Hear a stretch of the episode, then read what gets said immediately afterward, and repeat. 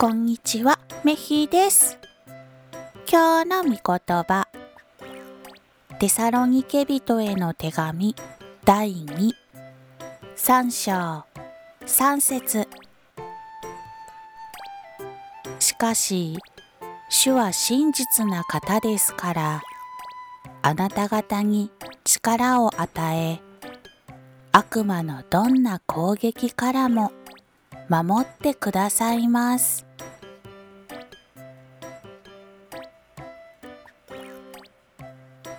今日もイエス様を信じて過ごす一日となりますように。それじゃあ、またね